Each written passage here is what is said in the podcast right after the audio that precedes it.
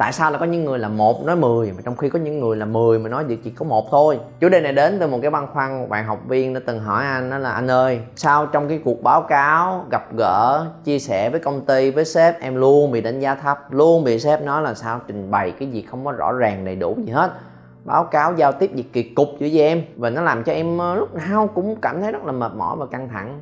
Và thậm chí là mỗi lần giống như vậy xong, mấy cái bạn mà làm chung với em cũng có nói với em luôn là trời ơi mày nói gì vậy, sao ta thấy mày nói ra cứ như thể là trong nguyên tuần mày không có làm gì hết trơn á. Dĩ nhiên là mình thấy là mình cũng chưa có gì hoành tráng ghê gớm, nhưng mình cũng làm được 7. Có những người mình thấy là họ cũng làm chỉ được 7 thôi, giống như mình thôi, mà họ nói ra cứ như thể là 8, 9 gì đó, rất là hùng hồn, đầy tự hào, như một cái phát minh vĩ đại gì đó, là làm được cái này, thay đổi cái kia. Còn mình thấy mình làm được 7, mình nói ra cái người ta hiểu được thành có 3, 4, thậm chí là 1, 2 nữa.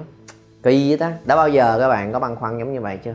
Mình thấy mình làm cũng được nhưng mình không nói được. Và có khi cái làm được ở đây không nhất thiết là kết quả xuất sắc, mà mình cũng làm được và cũng đang làm. Nhưng khi mình không nói ra như thể người ta nghĩ là mình không có làm gì hết, và mình bị đánh giá thấp, mình bị hiểu lầm trong công việc. Và nếu kéo dài sẽ là một sự rất là bất lợi đối với bạn. Thì làm sao là mình chia sẻ được đúng với nỗ lực của mình, đúng không?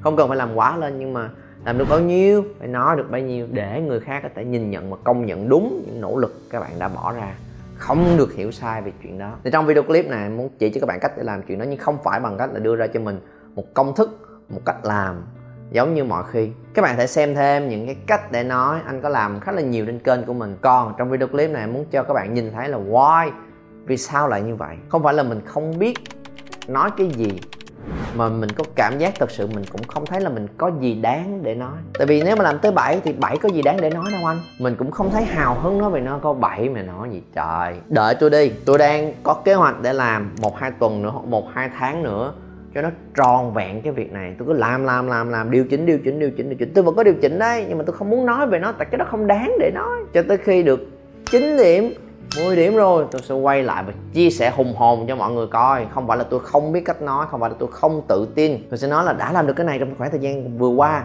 tụi em đã thể nghiệm, thay đổi, điều chỉnh và rồi có được một kết quả như vậy nè mọi người. Có đúng là mình cũng đã từng có suy nghĩ giống như vậy không? Mà mình nghĩ là ok, có khi mình là kiểu người hoàn hảo. Còn có những người chưa hoàn hảo mà đã vội nói đúng rồi, có 7 mà nói như 8, 9. Thì chỉ bởi vì yêu cầu trong công việc, sếp muốn hỏi là đang tới đâu, tuần vừa qua có chuyện gì, mà mình bị buộc phải nói cho vừa lòng sếp để sếp biết mọi chuyện đang như thế nào, biết không? Đúng không?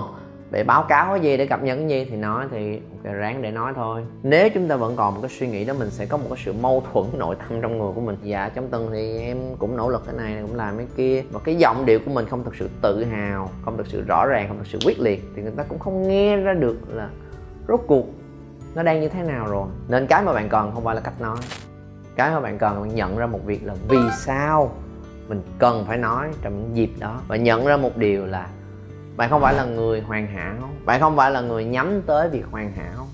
Không phải. Ủa đúng mà anh, em nghĩ là phải 8, 9, 10 mới làm được. Không, bạn là người muốn tự mình làm ra được một kết quả hoàn hảo.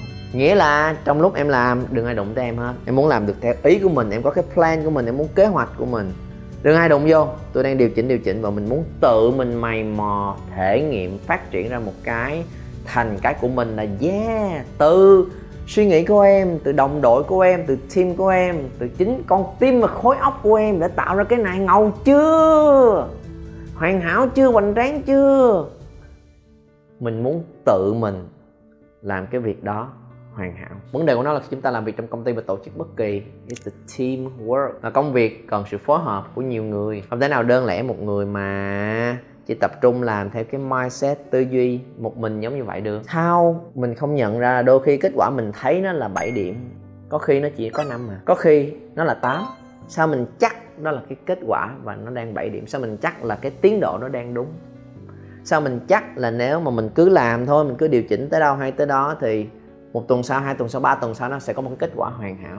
Làm sao bạn chắc chắn 100% về chuyện đó? Đã bao giờ mà mình đi theo cái kế hoạch của mình, dự định của mình, cái nghĩ của mình, và mình được làm tới tận cùng luôn nhưng nó vẫn không ra được một cái hoàn hảo như mình nghĩ không? Thì thôi rút kinh nghiệm làm lại anh ơi. Thì nếu được thì em chia sẻ, nếu không được thì tôi. Nhưng với góc nhìn của sếp, của quản lý, của lãnh đạo ở trên mình, họ không muốn có trường hợp là không được, họ muốn có trường hợp là được, bằng sự huy động tất cả những cái khối óc suy nghĩ kinh nghiệm của những người có liên quan trong team. Một cái mình cần thay đổi cái suy nghĩ của mình là gì? Mình là người mong đợi mình tự mình làm hoàn hảo. Nếu mình muốn có kết quả hoàn hảo hơn, càng hoàn hảo đến từ việc huy động cái nguồn lực từ càng nhiều người có liên quan hết mức có thể, kết hợp lại thì kết quả cuối cùng nó mới hoàn hảo chứ. Là cái thứ nhất.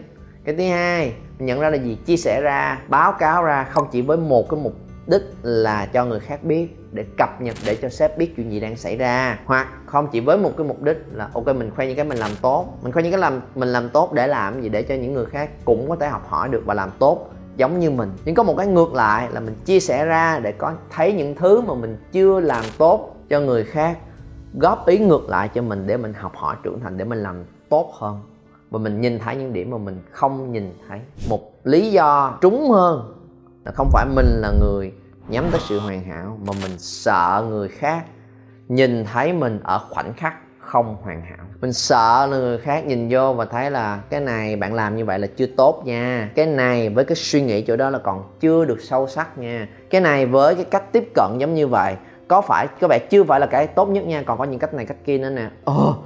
Người ta đang nói về những thứ mình làm chưa hoàn hảo và chúng ta sợ và không dám đối diện với lại cái tình cảnh đấy, không dám phơi bày ra hết tất cả. Everything, đây là tất cả những gì mà tôi có. Trong những thứ mà tôi có đây là cái mà tôi thấy nó tốt với góc nhìn, suy nghĩ, kinh nghiệm của riêng tôi. Thứ mà tôi nghĩ là tốt có thể nó còn chưa tốt và tôi ready, tôi sẵn sàng trong việc tiếp nhận những suy nghĩ đó để cũng tự ngẫm nghĩ lại vấn đề này sâu sắc hơn. Và nếu thật sự tôi thấy nó hợp lý và tôi sẵn sàng nhận chuyện đó là cái này em nghĩ như vậy là ổn rồi, nhưng không ngờ có những góc nhìn này khác nữa. Nó là vậy là ha anh, ok. Và mình sẵn sàng học hỏi. Chỗ này chưa tốt, đừng nói tới chưa tốt này để em tự suy nghĩ. Em đang suy nghĩ cách mà, đừng lo, em không phải là đứa vô trách nhiệm đâu. Không, đây là cái chưa tốt, đây là những cách mà em định làm. Còn cách nào tốt hơn nữa không? Còn cách này nữa hả? Đó là hướng mà sẽ giải quyết cái chỗ sai, cái chỗ chưa tốt này nhanh hơn. Hợp lý vậy mà không nghĩ ra. Đó là mục tiêu của việc báo cáo, cập nhật và chia sẻ. Mình làm tốt, người khác học hỏi từ mình. Còn mình làm chưa tốt, mình học hỏi từ người khác. Và cái năng lực, cái thái độ và phơi bày ra bản thân của mình ở những thời điểm mà mình chưa hoàn hảo, chấp nhận chuyện đó là năng lực của một người mạnh, của một người giỏi. Cái đó mới là hành vi, lời nói của một nhân sự được trọng dụng, được công nhận, được tôn trọng và được đánh giá cao trong bất cứ công việc, tổ chức nào. Ai ở đây làm vai trò là quản lý cấp cao, làm vai trò là chủ doanh nghiệp, là vai trò là giám đốc đi tìm kiếm nhân sự, vai trò đã từng làm rất nhiều, với kinh nghiệm làm với nhiều nhân sự khác nhau rồi, comment xuống xác nhận giùm anh coi có phải như vậy hay không. Không cần bạn làm cái người kết quả xuất sắc và lúc nào cũng trình bày ra toàn là những lời hay ý đẹp. Cần một cái người dám dũng cảm phơi bày ra cả những khoảnh khắc mà mình chưa giỏi và chưa hoàn hảo. Và ai cũng như vậy mà, làm gì có người hoàn hảo hết 100%. Thì người như vậy mới là người có thể phối hợp, làm việc cùng với nhau, mới teamwork được. Để mà một công ty, một cái tổ chức bất kỳ, một đội nhóm bất kỳ, cái mà anh nhận ra một cái mục đích cuối cùng là chúng ta growing together, trưởng thành cùng với nhau, có kết quả cùng với nhau và giỏi hơn cùng với nhau, chứ không phải mỗi người lẳng lặng ráng làm để mà show ra cái kết quả, cái thành tích của mình không thôi. Nên nếu các bạn quan tâm và muốn tìm hiểu sâu thêm về những vấn đề giống như vậy, có thể xem thêm những video clip trong series Collaboration anh có làm, chuyên về những cái tình huống, những cái kỹ năng, những cái thái độ cần thiết trong teamwork, trong lãnh đạo, trong quản lý, trong làm việc chung với nhau trong một tổ chức để có được kết quả tốt hơn. Đó là những bài học mà anh tích lũy từ kinh nghiệm làm việc của mình trong hơn mười mấy năm trời, vừa hướng dẫn cho những bạn học viên và anh có chia sẻ trong những video clip trong cái series đó. Các bạn hãy tìm hiểu thêm.